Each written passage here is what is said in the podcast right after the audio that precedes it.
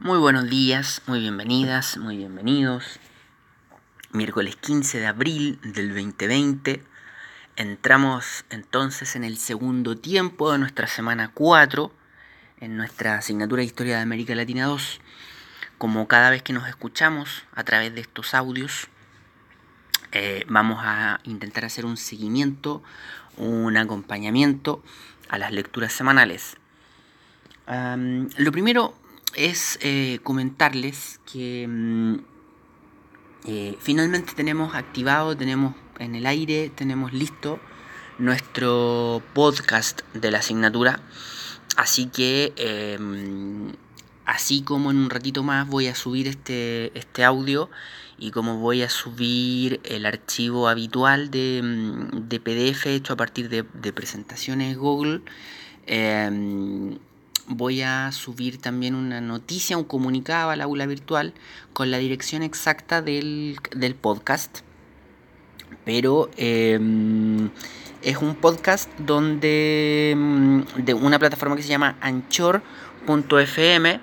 Em, los que no estén familiarizados con los podcasts, les cuento que lo voy a hacer muy rudimentariamente, así que los que estén familiarizados con los podcasts no se rían de mi explicación pero es básicamente, o digamos el resultado final es básicamente una suerte de radio en línea, eh, donde hay una plataforma web, una página web, donde uno puede grabar audios extensos.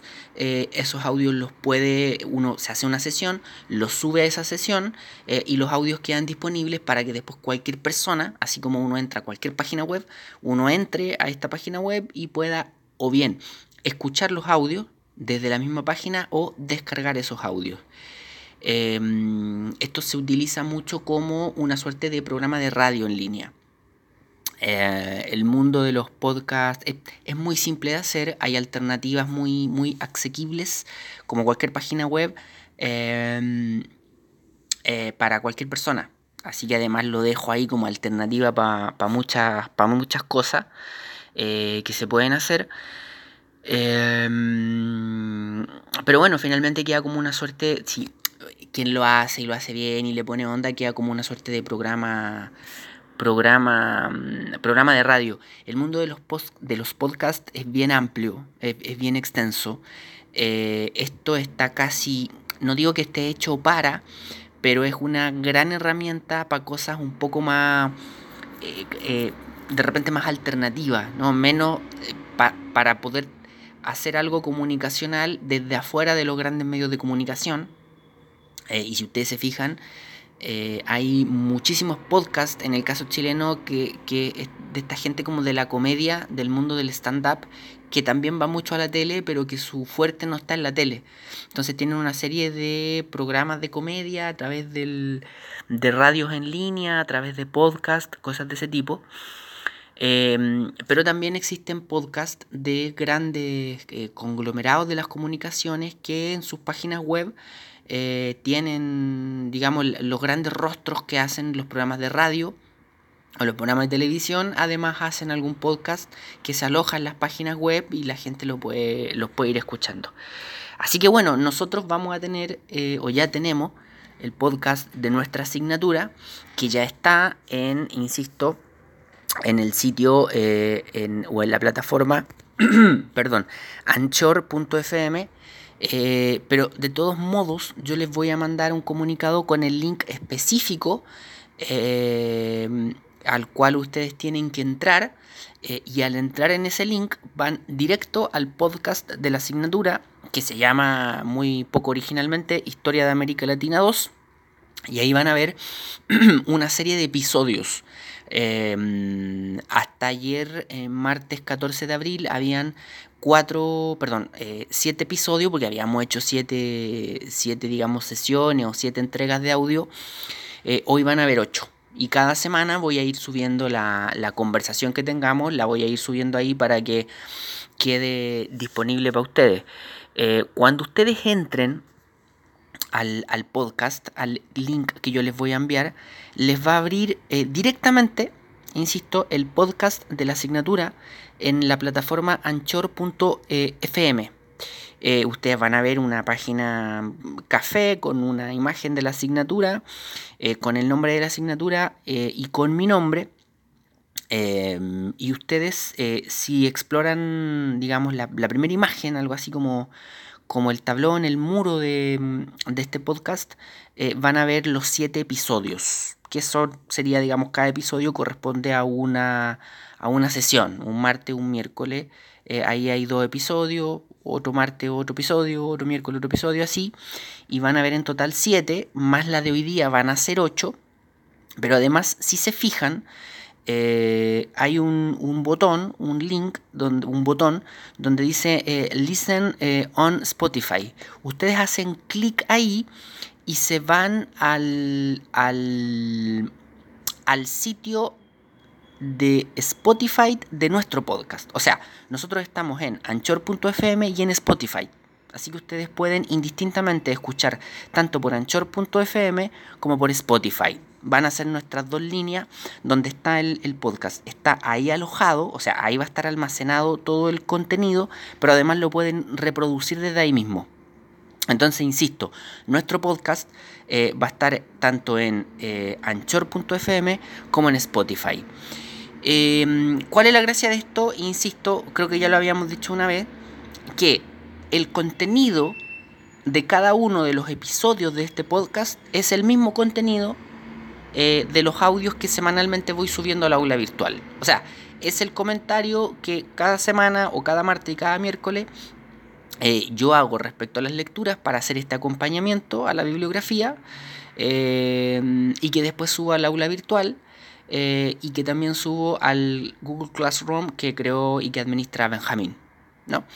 Entonces, no es más material, no es información alternativa, no es un complemento de contenidos y de información, es solamente una alternativa de comunicación, o sea, un, medio alternativo que tenemos entre nosotros. Es exactamente la misma información que está en el aula virtual, solo que si falla el aula virtual, tenemos el Google Classroom. Si falla el aula virtual y el Google Classroom, tenemos el podcast. Ahora, puede ser que para algunos de ustedes sea mucho más cómodo escuchar directamente el podcast. Así que insisto, tenemos tres alternativas para poder, em, em, eh, digamos, eh, recibir, comentar y trabajar em, el material que les estamos enviando eh, durante esta semana de, de, familiarización con, con la asignatura, etcétera. Y junto con, el podcast hay un, como habíamos comentado la semana anterior, hay un cuarto canal que es el canal de YouTube, donde yo subí em, la información, digamos, un, video corto de presentación el lunes pasado. Eh, el video todavía está ahí, este sigue siendo mi, canal de YouTube que, no, que en mi vida personal no, no ocupo, solamente lo como, como tengo una cuenta de Gmail, tengo un canal de YouTube eh, como cualquier persona que tiene una cuenta de Gmail, y el primer video que subí fue el de la semana anterior. Eh, también podríamos utilizar el, canal eh, este de YouTube, pero lamentablemente em, demora mucho tiempo, son muchas horas de carga de los videos. Entonces lo vamos a dejar ahí descansando hasta que tengamos alguna, alguna mejor alternativa o alguna suerte de pista de cómo subir los videos más, más, más rápido Em, sin embargo, si ustedes se fijan en el canal de YouTube, eh, hay una serie de videos que se subieron. Pero esos videos eh, corresponden a los mismos audios de las clases. Y eso es básicamente porque em, yo había creado un podcast con otra plataforma eh, y esa plataforma automáticamente uno sube un episodio y te envía a tu canal de YouTube el, el, audio, ¿no? Como un video, pero no, hay video, digamos, sale solo la imagen del canal y el, y el audio. Entonces también se puede escuchar por YouTube. Sin embargo, eso no va a seguir sucediendo. ¿Ya? Así que eh, si, le, si, si notaron que en el canal de YouTube están la, esos audios, eh, considerar que eso solo va a ser hasta el episodio 5 o 6. No va a seguir sucediendo porque ya no, no vamos a utilizar más ese podcast, va a quedar inactivo. Nuestro podcast oficial de la asignatura, insisto, está en el sitio anchor.fm y también está en Spotify. Y yo les voy a enviar el link específico y exacto donde ustedes tienen que pinchar eh, y que es el sitio de nuestro podcast de, la asignatura. ¿Ya? Así que eso respecto a los podcasts. Quedó larguísima esta explicación del podcast, lo siento mucho. Vamos, vamos adelante entonces con, lo nuestro habitual de cada semana. Eh, yo voy a intentar en lo posible que este video, perdón, que este audio no quede tan extenso. Em, siempre prometo lo mismo, pero no, lo cumplo. Pero este sí no va a quedar tan extenso, pese que ya llevamos 10 minutos y, segundos. E, equipo, entonces, eh, como siempre, como es habitual, vámonos por favor al archivo de PDF que también subí y que tiene. que, que está en el aula virtual. Eh, bueno, como siempre la lámina, la primera lámina, la número 1, tiene la, información general de la asignatura, no el título de la asignatura. Entonces, vámonos a la lámina, por favor, número 2. Eh, y nosotros ayer, si ustedes lo recuerdan, en el audio que yo enviaba ayer, decíamos que eh, llegamos a un, a un, punto en la bibliografía en el cual se corresponde con lo que mm, sería la segunda unidad de la asignatura, según el programa y según la programación. Eh, y esta segunda unidad lleva por título América Latina, América, no América Latina, América, entre la guerra y la revolución de la Primera Guerra Mundial al periodo de JF Kennedy. Y esta segunda unidad tiene algunos eh, tiene algunos subítems tiene algunos tópicos como los movimientos obreros en América Latina, la crisis de 1929 en América Latina, América Latina ante la depresión, el New Deal, el populismo latinoamericano y el Estado desarrollista, eh, Estados Unidos de la guerra a la nueva frontera, identidad y modernidad, sucesos literarios y culturales entonces, más o menos la segunda unidad debería rondar esos cinco grandes tópicos, y cada uno de esos tópicos también que se pueden analizar y desmenuzar. Eh, y nosotros entramos, eh, por lo menos la correspondencia de las lecturas con el programa, al, al, al, diálogo entre lecturas y los, los temas que nos propone la segunda unidad. O sea, dicho más tradicionalmente, nos toca entrar a la segunda unidad. Em, ahora, claro, a mí me queda muy claro que nosotros en esta semana lo que hacemos es un acompañamiento de las lecturas, un acompañamiento de la bibliografía, entonces no entramos derechamente en, la segunda unidad, sino que es, solo una, guía, no una referencia importante. Y, bueno, sigamos el día de hoy entonces, pasemos a la lámina número 3 con ese antecedente general, em, pasemos al comentario del día de hoy. Y en términos bien generales, si uno se fija la lectura de Del Pozo, que estaba mm, en agenda para el día de hoy, para el miércoles 15 de abril, em, uno lo, puede partir en dos partes, lo puede dividir en dos partes. Una parte sería algo así como la continuación de, la lectura de, de ayer, pese a que son dos libros diferentes con autores distintos, Em, es un poco la continuación eh, o, el texto del pozo de hoy hace un diálogo bien, bien estrecho con el texto de ayer em, en términos de que también se refiere a, mm, en, una parte importante a la estructura social, em, a cómo va evolucionando la estructura social en América Latina en las primeras décadas del siglo XX y cómo eso es el escenario eh, y también el, alimento donde surgen una serie de mm, y evolucionan también una serie de eh, demandas populares, de, mm, de movimientos populares, de representaciones políticas, de partidos políticos. Em, y también se nos escapa un poco temporalmente porque el texto avanza creo que algunos años más de los que a mí me interesaba tocar en, estas clases. Pero, mm, pero una parte importante del texto, este de, Del Pozo, em, de la página 143 a la 191 creo que habíamos dado, tiene estas características, ¿no? tiene esta, esta parte.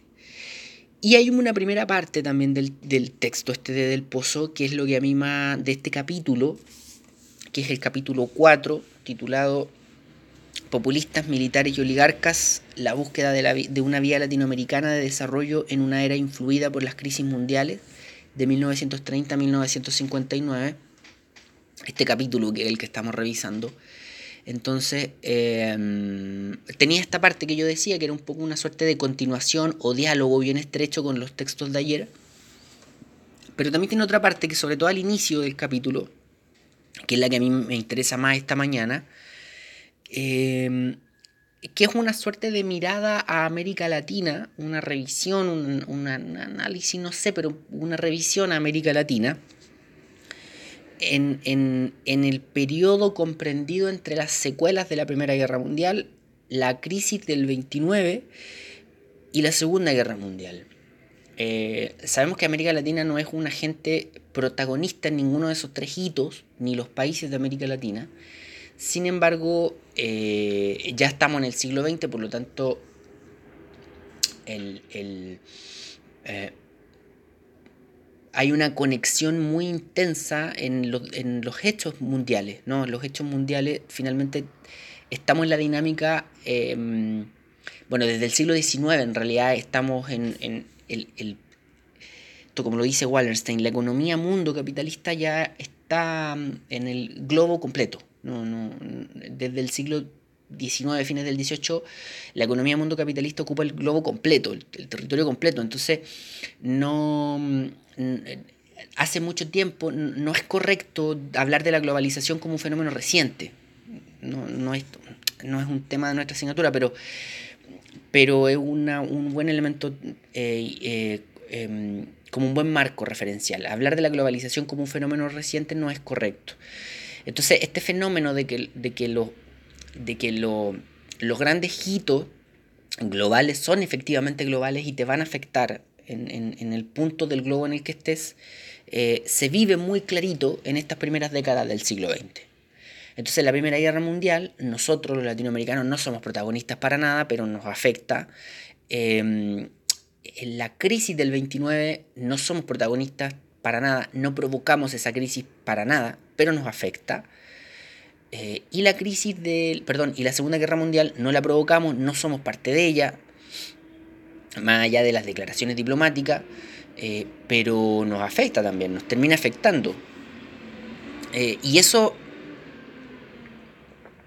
y de eso trata una parte importante del texto, de este capítulo 4, de cómo las secuelas de la Primera Guerra, como la crisis del 29 y cómo la Segunda Guerra Mundial son un escenario global eh, en el cual América Latina tiene que transitar y, en el, y, por el cual América Latina también tiene que vivir un montón de, situaciones. Eh, y termina siendo importante, ¿no? Las consecuencias de este escenario terminan siendo importantes para la evolución histórica de América Latina.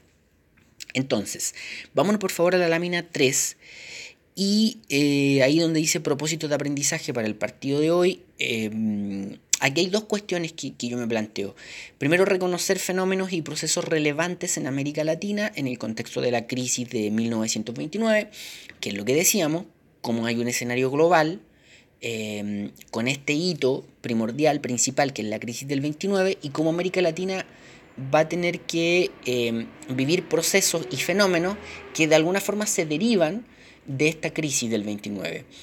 Y que además tienen esta característica relevante que nos pasa mucho a nosotros los latinoamericanos. No provocamos la crisis, pero vamos a tener que vivirla. Esto es como la crisis ambiental. No provocamos la crisis ambiental, pero tenemos que pagarla. Digo, no es que tengamos que hacerlo, pero así funciona el, así es de alguna forma, o así quieren quienes provocaron la crisis, que seamos parte de los que tienen que pagar cuando nos la provocamos. La crisis del 29 tiene esas características también. En segundo lugar, reconocer transformaciones y procesos generados en América Latina relacionados a los efectos y consecuencias del marco global a partir de la crisis del 29. Entonces, quedémonos en ese ámbito. Ya, el, eh, insisto, el texto, uno, este capítulo 4, uno lo podría dividir en esos dos ámbitos o en esas dos partes. Eh, una primera parte o, o el inicio del texto que está en torno a este contexto y a, esto, a este escenario de la crisis del 29, inicio de la Segunda Guerra, también secuelas de la Primera Guerra, y una segunda parte que eh, va a ir describiendo, reconstruyendo la estructura social de América Latina como escenario para el surgimiento de partidos y representaciones políticas. A mí me interesa más lo primero, eh, por eso estos propósitos de aprendizaje. Vámonos por favor a la lámina número 4. Y si ustedes se fijan en la lámina número 4, em, eh, pensemos en el marco temporal que nos ofrece el autor en, del capítulo. ¿no? En el capítulo nos dice eh, algo así como la América Latina de 1930 a 1959. Eh, nosotros pensemos en, esta, en la primera parte de esto, pensemos en las décadas del 30 y las décadas del 40. Pensemos que eh, en, estas tres décadas, pero principalmente en estas primeras dos décadas, del, del 30 y del 40, que es donde quiero que nos concentremos, em, el, autor como que nos ofrece eh, tres grandes elementos globales, o tres grandes em, fenómenos Em, del periodo, digamos, generales de este periodo, década de los 30 y los 40. Em, que el autor nos propone. Entonces hay primero un, nos dice que hay un, contexto global que está marcado por eh, la crisis del 29, ¿no? Un contexto global marcado por la crisis del 29 hay un, también un contexto global que luego de la crisis del 29 está marcado por la Segunda Guerra Mundial. Em, y la Segunda Guerra Mundial, porque el texto intenta como explícitamente referirse más a los efectos de la crisis del 29, pero si uno se fija, América Latina eh, esto lo vamos a ir conversando poco a poco, América Latina también va a, indirectamente, va a, mm, vivir efectos de la Segunda Guerra. ¿no? Porque eh, hay que tener claro que eh, América Latina se inserta a fines del 19 en la dinámica de la economía mundial. Por lo tanto, las cosas que van a ir ocurriendo en la economía mundial, independiente de que seamos protagonistas o no, van a terminar afectando cómo nos enfrentamos nosotros digamos, a ese contexto global, cómo nos enfrentamos a la historia y cómo vamos eh, evolucionando como continente. Entonces, la Segunda Guerra Mundial también va a tener efectos acá en América Latina. Va a tener efectos relevantes, que los vamos, vamos, yo creo que los vamos a enunciar hoy día, pero en las clases siguientes vamos a ir eh, desarrollándolos más claramente. Bueno, el punto es que eh, ahí hay un elemento relevante que el autor aborda, ¿no? Este contexto global, marcado por la crisis del 29, eh, y marcado también por eh, la Segunda Guerra Mundial. Eh, bueno, la crisis del 29 es una, un, el texto no lo desarrolla en sí mismo mucho, sino que más bien se refiere a los efectos de la crisis del 29. Pero básicamente la crisis del 29, como ustedes yo creo que lo han, lo han estudiado muchas veces antes, es una crisis que, surge como crisis financiera en, en, en Estados Unidos, en Wall Street, Em, la crisis, em, eh, los, mercados eh, financieros están muy globalizados ya en esa época, están muy interconectados, la crisis se transforma en una crisis global, de, de financiera se pasó a económica y se va a vivir una crisis gigante eh, que hasta el día de hoy eh, no hay una crisis tan grande como la crisis del 29. ¿no? La crisis del 29 fue la crisis económica global más grande del siglo XX y hasta, hasta este punto, digamos, no ha habido una crisis mayor. Y de hecho hay un corte económico muy grande. ¿no? la crisis del 29 de alguna forma marca el fin de una fase de la economía capitalista global y el inicio de otra. Eh, y la Segunda Guerra Mundial también es un hito súper relevante para este contexto global eh, y va a tener la, la, Segunda Guerra Mundial dos efectos súper eh, evidentes, súper claritos, súper, em, digamos, em, que están ahí presentes, que también son, digamos, los conocemos de antes, que uno es la Guerra Fría, eh, que no es que sea producto de la Segunda Guerra Mundial, pero al terminar la Segunda Guerra Mundial nos queda este, este epílogo, ¿no? este epílogo bien largo que va a ser la Guerra Fría, eh, un mundo políticamente eh, dividido en dos grandes bloques, donde la realidad es que Estados Unidos es la potencia hegemónica, pero que eh, en términos más políticos que otra cosa, la Unión Soviética funciona como el, gran opuesto a, a, Estados Unidos. Ambos con un relato detrás, con un marco ideológico detrás, pero que es una división más, más política que otra cosa. Eso en, un, en, un, primer término. Y la Segunda Guerra Mundial además nos deja, no, también, no como producto, pero sí como uno de sus grandes epílogos, el hecho de que Estados Unidos queda constituido en, esa potencia hegemónica que, decíamos, tras la Segunda Guerra Mundial. Eh, y eso de alguna forma se relaciona con el segundo elemento que nos ofrece el, el, autor, y que es este fenómeno de, para América Latina, más Estados Unidos menos Europa. Eso, es, eso también es como clave, ¿no? El autor nos va a decir que empezamos a vivir un periodo donde ya muy claramente, por diversos motivos, Europa empieza a, eh, a, digamos, progresivamente está perdiendo importancia en relación a la importancia que Estados Unidos gana en América Latina. Nosotros ya la semana pasada habíamos hablado de este tema como un fenómeno que se había empezado a notar a fines del siglo XIX.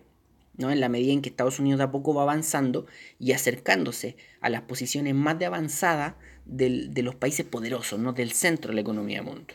¿no? En el siglo XIX Estados Unidos ya es un país poderoso, pero no es el más poderoso. Y a fines del XIX se empieza a notar este, esta situación que Estados Unidos empieza a escalar y acercarse a Inglaterra como potencia hegemónica y como importancia en América Latina. Y ya en estas décadas del 30-40, a partir de la crisis del 29 y a partir de la Segunda Guerra Mundial, eso ya está muy claro. Está muy, muy claro. Eh, en términos muy concretos, como en América Latina habían inversiones inglesas que ya no están definitivamente y son reemplazadas por inversiones norteamericanas. O bien acuerdos comerciales que se tenían con Inglaterra que ya no existen, ahora se tienen eh, con los Estados Unidos. Eh, bueno, en este ámbito, digamos, de todo tipo, inversiones, créditos, acuerdos comerciales. Eh, entonces Estados Unidos empieza a estar muy, muy, muy presente en América Latina y Europa empieza a, mm, retroceder en ese aspecto, pero muy notoriamente. Insisto, un fenómeno que en el siglo XIX, si uno lo estudiaba, ya empieza a notarse, ahora ya es muy claro, ¿no? ahora ya es evidente cómo es Estados Unidos el, el país que está más, más presente. Eh, bueno, y en tercer lugar, el autor nos deja también una, una en la introducción al, capítulo, el autor nos deja ahí una frase bien eh, eh, interesante, puede ser un poco polémica, no sé, eh, pero nos plantea esto de, cómo en, en, en, en este periodo también va a haber una amplitud alcanzada por partidos y movimientos antioligárquicos en América Latina. Eh, y eso es bien interesante también porque significa que esa crisis del, orden oligárquico que se vivía a fines del 19, que se vive a inicios del 20, eh, ha ido evolucionando. Entonces eh, vamos a tener una serie de representaciones políticas, de sujetos políticos, de partidos políticos, de movimientos, que definitivamente em, tienen como bandera esa, esa suerte de anti-oligarquía, esa suerte de antiorden del siglo XIX. ¿No? O sea, un fenómeno que eh, era eh, a fines del 19 y principios del 20 era notorio, ahora ya es muy claro, eh, ya es muy evidente y además ya es bandera de lucha para una serie de movimientos. Y la gracia es que el autor nos está planteando que hay partidos y movimientos antioligárquicos que además llegan al poder en algunos lugares en América Latina. Y eso es, eso es, es bien interesante también. Creo yo, creo yo que en el capítulo este del, de Del Pozo, y creo que en el libro de Del Pozo, nunca llega a cuajar del todo este tema de los partidos y los movimientos antioligárquicos, o la relevancia de los partidos y los movimientos antioligárquicos. ¿no? Creo que no llega a cuajar del todo. Pero, mm, pero vamos a intentar em, en las semanas que vienen, ojalá, ojalá abordarlo bien, tratar de, tocar bien ese, tema porque es bien interesante eh, y es bien relevante. Em, si uno se fija, nosotros ya hemos conversado en torno a la Revolución Mexicana em, y ya desde la próxima semana tenemos que hablar también del fenómeno del populismo, del populismo clásico latinoamericano. Y de hecho, en este capítulo de, Del, Pozo, Del Pozo ya se refiere al populismo clásico latinoamericano, a los fenómenos de, con nombre y apellido, a los fenómenos de, Perón, al fenómeno de Getulio Vargas, a una suerte de diálogo que uno podría establecer con Lázaro Cárdenas en México. Em, y es bien interesante porque de alguna forma lo que está sucediendo es que eh, América Latina está buscando su camino y de la crisis del orden oligárquico pasamos precisamente a representaciones políticas con tintes antioligárquicos. ¿no? Y si uno se fija, no es casualidad que esté la Revolución Mexicana en las primeras décadas del siglo XX y que después vengan estos fenómenos de masas, como es el populismo, eh, y fenómenos no de masas, pero fenómenos que también buscan una transformación respecto al orden de América Latina, como son los desarrollismos, de los cuales vamos a estar hablando las próximas semanas. ¿no? Pero, pero ese elemento que ofrece el autor es relevante, ¿no? Cómo estas décadas en América Latina significan una suerte de búsqueda definitiva de un curso distinto al orden oligárquico del siglo XIX y las primeras décadas del XX. Así que, mm, así que creo que es un elemento interesante que el autor aborda, que lo deja encima, que en mi opinión no, lo trabaja de fondo, que no, no, termina de quedar claro, no cuaja, no termina de cuajar bien el, fenómeno en el, texto. Em, entonces creo que esos tres elementos son bien relevantes y, están abordados o están por lo menos planteados en, este capítulo. Y tratemos nosotros de, de, solo escarbar un poquito más, ¿no? solo explorar un poquito más Em, para que nos vamos acercando también al final de este audio, a, bueno, cuáles son esos efectos, porque ya nos queda claro que hay un contexto global que está marcado por la crisis del 29, que está marcado por la Segunda Guerra Mundial, y el autor nos dice, ese contexto global va a ser clave para lo que ocurre en América Latina en esas décadas. Hay una influencia muy grande, hay un contexto, hay efectos de ese contexto global que son fundamentales para la América Latina de la década del 30, del 40 e inclusive de la del 50. Em, bueno, pero ¿cuáles son esos efectos? Estudiamos la historia latinoamericana. Entonces, el, el primero está justamente en la lámina 4 y yo insisto, tiene que ver con esto que el autor nos ofrece, que nos plantea más Estados Unidos y menos Europa. Em, ¿Y por qué ese ya es un primer efecto de este contexto global? ¿no? ¿Por qué más Estados Unidos en Europa ya es un primer efecto?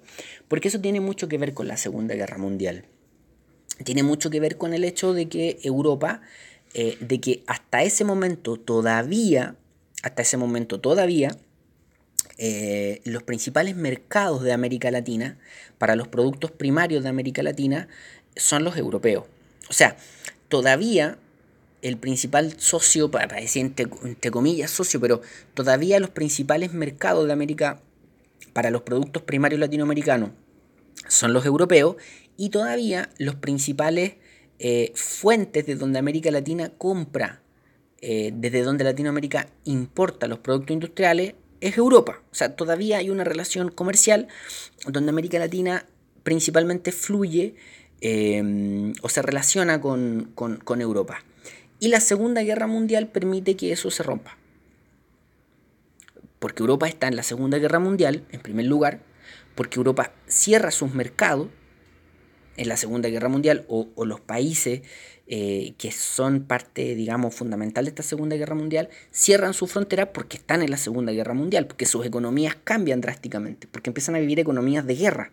Por lo tanto, cierran su frontera económicamente o por lo menos disminuyen muchísimo eh, tanto sus importaciones como principalmente sus exportaciones. O sea, la industria se transforma en, insisto, en economías de guerra, por lo tanto las exportaciones europeas bajan muchísimo y América Latina se tiene que ver en una suerte de encrucijada entre, eh, en términos de cómo le hacemos ahora sin esas importaciones.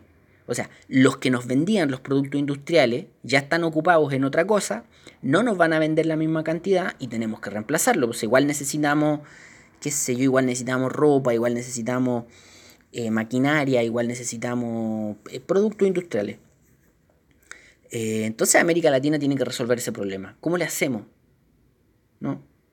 En realidad son dos problemas. ¿A quién diablos le vendemos nuestras materias primas y a quién diablos les compramos los productos industriales? O sea, todavía tenemos un poquito de Europa, pero nos falta muchísimo más. ¿no? No hay, es un problema al cual América Latina se tiene que enfrentar en ambas guerras, pero principalmente la segunda. En la primera no tanto, pero principalmente en la segunda. ¿no? Entonces, eh, ahí surge esto de Estados Unidos. Menos Europa, ¿por qué menos, menos Europa? Hay dos grandes razones. La primera ya lo habíamos conversado, porque Estados Unidos de a poquito va subiendo y Europa va bajando. Pero en segundo lugar y principalmente, la Segunda Guerra Mundial acelera este, ese proceso y lo transforma en definitivo. Lo transforma en definitivo. Europa ya no está o ya no está al mismo nivel o a la misma importancia que tenía hasta antes de la Segunda Guerra, bueno, y ahí sí está Estados Unidos. Ahí sí está Estados Unidos, como mercado comprador y también como fuente para yo ser un mercado importador. O sea, le empiezo a vender productos primarios, muchísimos más productos primarios a Estados Unidos, y le empiezo a comprar muchísimos más productos industriales a Estados Unidos. Y ahí también se generan transformaciones, porque no era lo mismo comprarle a Inglaterra, por ejemplo, que comprarle a Estados Unidos. Pero también eh, se van a vivir otros efectos. Y vámonos por favor a la lámina número 5. Y en la lámina número 5 se pueden apreciar eh, varios de estos efectos de la crisis del 29. Eh, pero si ustedes se fijan, también se fijan ahí en el, en el esquema que, propongo. Así como hay efectos de la crisis del 29, también hay efectos de la Segunda Guerra Mundial. ¿no? Em, que básicamente son los mismos fenómenos. Solo que ambos hitos, ambos hitos globales, tanto la crisis del 29 como la Segunda Guerra Mundial, eh, refuerzan estos fenómenos. ¿no? Entonces, efectos de este fenómeno globales efectos de la crisis del 29, efectos de la Segunda Guerra Mundial. El autor va a plantear una serie de elementos y hay tres que uno puede identificar así como muy claramente. El aumento de la producción nacional. El aumento de la producción nacional. Nacional. Esa es un poco la clave. Nacional, ¿no? La crisis del 29 y la Segunda Guerra Mundial te obligaron como país periférico a aumentar tu productividad y aumentar la producción nacional, ¿no? Te obligaron de alguna forma a fortalecer tu economía hacia adentro, ¿no? Jugando, haciendo la metáfora opuesta de esta economía hacia afuera, abierta al mundo, libre cambio. Bueno, en este caso, la crisis global, por la, por la crisis del 29 y por la Segunda Guerra Mundial, de alguna forma te obligaron a pensar económicamente hacia adentro. ¿no? Y, y, eso se expresa, y eso se expresa, insisto, en una mayor productividad y producción nacional. Tengo que producir más porque de alguna forma necesito producir más, ¿no? Lo que, lo que compraba de afuera ya no lo puedo comprar, o no lo puedo comprar de la misma manera. Por lo tanto, tengo que producirlo yo. Y eso se expresa, por ejemplo, en que en, este segundo elemento muy relacionado con el primero, y es el de la política de industrialización. Surge en América Latina en estas décadas una verdadera política de industrialización. Nosotros, en un par de semanas más, vamos a estar hablando del desarrollismo, vamos a estar hablando de la industrialización por sustitución de importaciones, vamos a estar hablando de toda una política donde América Latina buscó el desarrollo a través de la industrialización. Eso en unas dos semanas más. Esta política de industrialización de la que estamos hablando ahora que es consecuencia de la Segunda Guerra Mundial o que de alguna forma la Segunda Guerra Mundial la empuja, te obliga a llevarla a cabo, no es aquella industrialización de la CEPAL, no es aquella industrialización de los 60, de los 50, no es esa industrialización, es otra, es una industrialización anterior. Pero es muy importante porque es una referencia para lo que va a venir después. Es una, voy a ser bien irresponsable en la forma en que lo voy a decir, pero una suerte de ensayo-error de lo que va a venir después. No es una política de industrialización pensada por los grandes economistas a través del tiempo, sino que te viste en una coyuntura global como país periférico en el cual el que te vendía los productos industriales ya no te los vende más, por lo tanto tú tuviste que buscar una solución. Y una de las grandes soluciones que buscaste y que encontraste fue elaborar tus propios productos industriales. No del todo, ¿no? Los latinoamericanos no nos pusimos a hacer autos, pero, pero, en relación a lo que teníamos, acá se avanza bastante. Y se va a generar una verdadera política industrial, insisto, por los efectos de esta crisis global, porque la crisis del 29 y principalmente la Segunda Guerra Mundial cerraron los mercados, por lo tanto tú tuviste que buscar una forma de reemplazar esos productos que antes comprabas. Y en América Latina se va a generar entonces esta suerte de política de industrialización. Em, el texto da varios ejemplos ¿no? en distintos países de eh, América Latina. Eh, nosotros, insisto, no, no, es el, momento ni el objetivo profundizar tanto en los textos o ver tantos detalles, pero el caso chileno nos, sirve, nos va a servir como ejemplo bastante. Eh, lo que hace la Corfo, ¿no? la Corporación de Fomento a la Producción, es un ejemplo muy clarito de esto que estamos hablando, ¿no? de la producción nacional y también de una política de industrialización. La Corfo, la Corporación de Fomento a la Producción, creada en, Chile en este periodo, justamente lo que, lo que hace es lo que estamos hablando, fomentar la producción de empresas privadas, o sea, una suerte de alianza donde el Estado toma un protagonismo importante y hace, pucha, muy poco creativo el nombre, pero eso hace fomentar la producción nacional. Donde ya hay empresas privadas creadas, bueno, fomentamos que se aumente la producción y aquellos sectores de la economía estratégicos donde necesito que haya producción, pero donde no hay empresas privadas, bueno, hay que crearlas. Alianza público-privada o definitivamente empresa privada, perdón, empresa pública. Pero el tema es generar una mayor producción nacional y generar una política de industrialización. Y en el caso de Pedro Aguirre Cerda es muy clarito. Eh, por ejemplo, un, antecedente relevante que se articula con lo que estamos hablando. Pedro Aguirre Cerda va a ser un gran impulsor de eh, los liceos técnicos industriales. Esto que va quedando poco ahora, pero en esa época Pedro Aguirre Cerda va a ser un gran impulsor de aquello, justamente porque está en este proceso. Necesito impulsar los procesos industriales en, nuestros países periféricos. él lo está pensando para Chile. Entonces, bueno, esto va a ser eh, contexto de Segunda Guerra, va a ser contexto de las secuelas de la Segunda Guerra. Em, esta, suerte de política de industrialización, esfuerzos por la industrialización de los países latinoamericanos. y bueno, y hay también un, tercer efecto que el autor plantea, que también es muy relevante, y que probablemente viene con más fuerza desde la crisis del 29. Em, tanto la producción nacional como la política de industrialización responden muy claramente a ambos, a ambos procesos, ¿eh? tanto a la crisis del 29 como a la Segunda Guerra Mundial. Y el rol del Estado también, ¿no?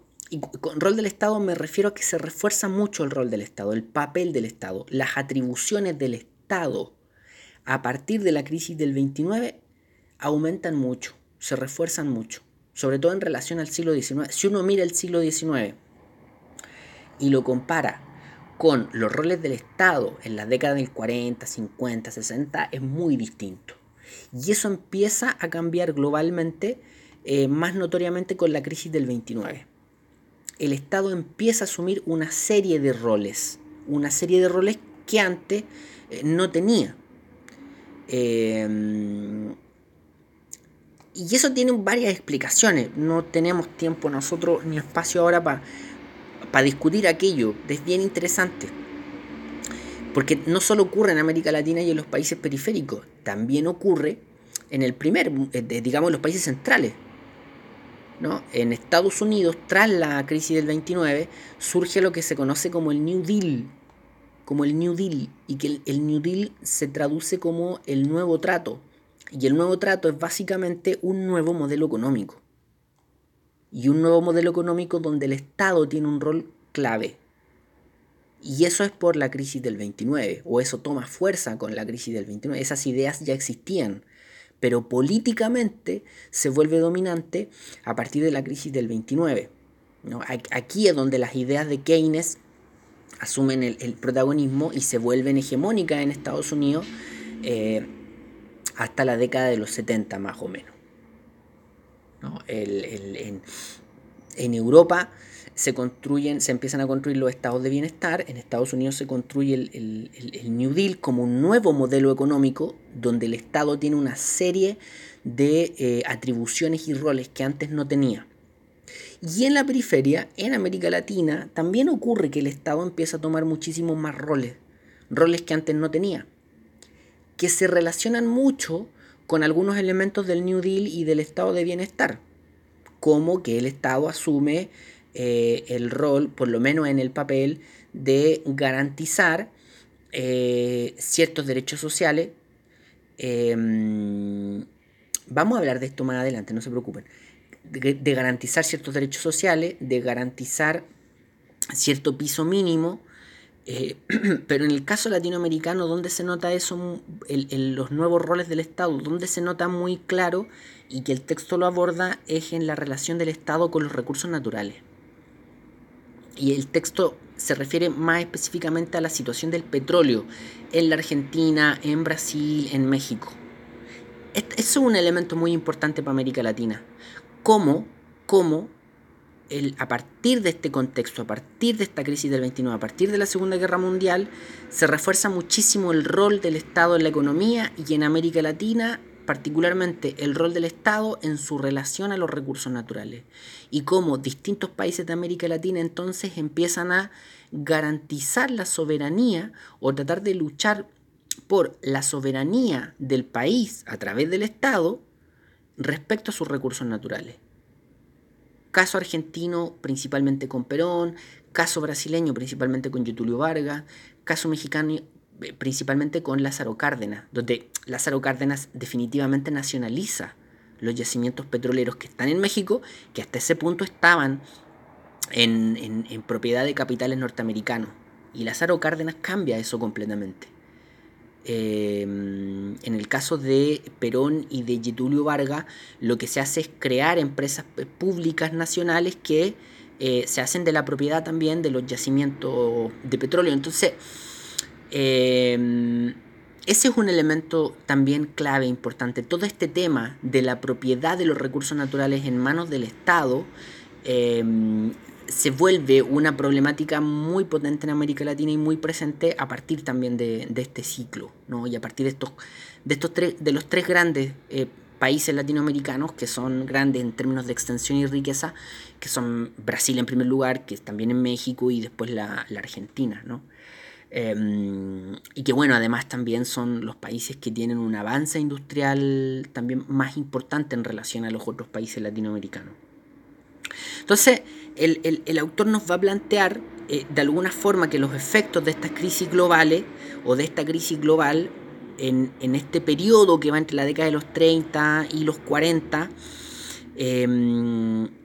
en América Latina, ¿no? los efectos de este contexto global donde está la crisis del 29, donde está la Segunda Guerra Mundial, se notan muy claramente en estos ámbitos económicos, en que América Latina empieza a evolucionar, no evolucionar, sino que a cambiar su modelo económico eh, a partir de que se ve en la obligación de reforzar su producción nacional, a partir que se ve en la obligación de pensar e implementar políticas de industrialización, a partir de que el Estado Estado empieza a asumir una cantidad de roles que antes no tenía eh, y a reforzar roles que tal vez antes tenía, pero que no los, no los eh, digamos, ejercía bien, ahora los empieza a reforzar. Y además el texto nos plantea ese reforzamiento y ese empoderamiento de los roles del Estado en América Latina en estas décadas em, tiene su expresión en la relación con los recursos naturales y particularmente con el petróleo en aquellos países que tienen yacimientos importantes de petróleo. No Venezuela, pero sí México, sí Brasil, sí la Argentina. Eh, que no tiene grandes yacimientos de petróleo en comparación a los demás, pero que sí tiene y que está en esa dinámica, que está en esa lógica de que el Estado es el que se tiene que hacer cargo de los recursos naturales, eh, de aquellos recursos naturales estratégicos. Entonces, bueno, y con esto cerramos, eh, a partir de estos elementos, a partir de estos fenómenos que nos ofrece el autor, a partir de que plantea esta lógica de que este contexto global con la crisis del 29 y la Segunda Guerra Mundial habrían empujado a América Latina a estos cambios económicos en la producción nacional, en una política de industrialización, en los roles del Estado en la economía, al autor le da para preguntarse, ¿estamos entonces en presencia de la creación de un nuevo modelo de desarrollo? ¿Es que acaso América Latina, a partir de este contexto, empieza a construir un modelo de desarrollo propio? No sé si original, pero propio, ¿no? Un nuevo modelo de desarrollo distinto. No, eso, eso nos plantea como pregunta, y tal vez eso es lo más trascendente del capítulo que nos toca leer. ¿no? Más allá de lo peyorativo que puede ser el autor en algunos ámbitos respecto a algunos fenómenos políticos latinoamericanos, o, lo crítico que pueda hacer respecto a algunos fenómenos políticos de la época, también nos plantea esa pregunta y esa pregunta es bien interesante. Las circunstancias de alguna forma están empujando a que América Latina construya un nuevo modelo de desarrollo. No, eso es bastante, bastante interesante, una pregunta potente y que este capítulo ahí deja, deja planteado. ¿ya? Eso equipo, cuando hagan la lectura del capítulo, ojalá estén eh, pensando en, estas cuestiones, en estas cosas que hemos estado discutiendo ahora. Em, insisto, el, artículo de, perdón, el libro de Del Pozo es más descriptivo que el de Williamson, que son los dos grandes libros que hemos ido, que hemos ido eh, discutiendo en esta semana. El de Williamson es más analítico, más profundo.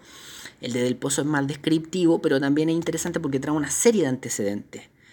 Em, así que ojalá le, dieran vuelta a, esta, a estas problemáticas, a estos apuntes que yo les planteo cuando, cuando aborden el libro de, Del Pozo. ¿ya? Así que eso, vamos a quedar hasta acá. Yo voy a. Voy a. Me quedan dos cosas pendientes. Una es, es enviarles el comunicado que les decía con la dirección exacta del, del podcast para que tengan ahí acceso a los audios y em, mandarles también una, una información específica respecto a la bibliografía de la próxima semana porque em, hay un pedazo de la bibliografía de la próxima semana que todavía no está digitalizado. Entonces me queda pendiente durante el día digitalizarlos y enviárselos para que tengan, tengan acceso a, a esas lecturas. así que ese equipo, Em, dejamos el audio hasta acá. Quedó larguísimo igual. Algún día voy a cumplir mi promesa de, generar un, audio más corto. Eh, pero quedamos hasta acá y nos escuchamos la próxima semana.